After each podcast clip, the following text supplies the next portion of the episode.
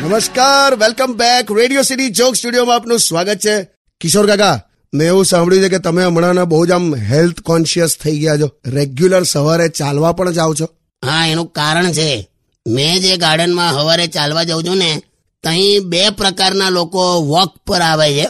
એમની મરજીથી જે બધા ચાલવા આવ્યા હોય, એ બધા મોર્નિંગ વોકમાં આવ્યા કહેવાય. અને BP heart problem cholesterol obesity આ બધાથી જે આવે ને એ બધા વોર્નિંગ વોકમાં આવે. હું વોર્નિંગ વોક યસ કેમ કે એમના માટે ચાલવું મહત્વનું છે. એટલે વોર્નિંગ ના અંડર જ આવે એ બધા. એટલે મોર્નિંગ વોક અને વોર્નિંગ વોક આ બે જુદા કન્સેપ્ટ છે. આ ખરું તમે લાયા હા વોર્નિંગ વોક પણ ખરેખર કહું છું તમે બધા જુવાનીઓ આટલું બધું તેલ ખાવાનું બંધ કરો. આ ઉત્તરાયણમાં મેં જોયું ઊંધિયામાં કેટલું તેલ.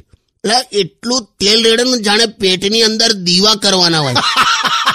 દીવા. હસીસ ના તું આ કન્સેપ્ટ સમજ લાવો મોર્નિંગ વોક અને વોર્નિંગ વોક આપણે આખી જિંદગી મોર્નિંગ વોક કરવાની છે. યાદ રાખજે ભાઈલો. હા હા પાક્કું પાક્કું ભાઈ. Morning walk stadium with Kishor Kaka only on radio city ninety one point one only on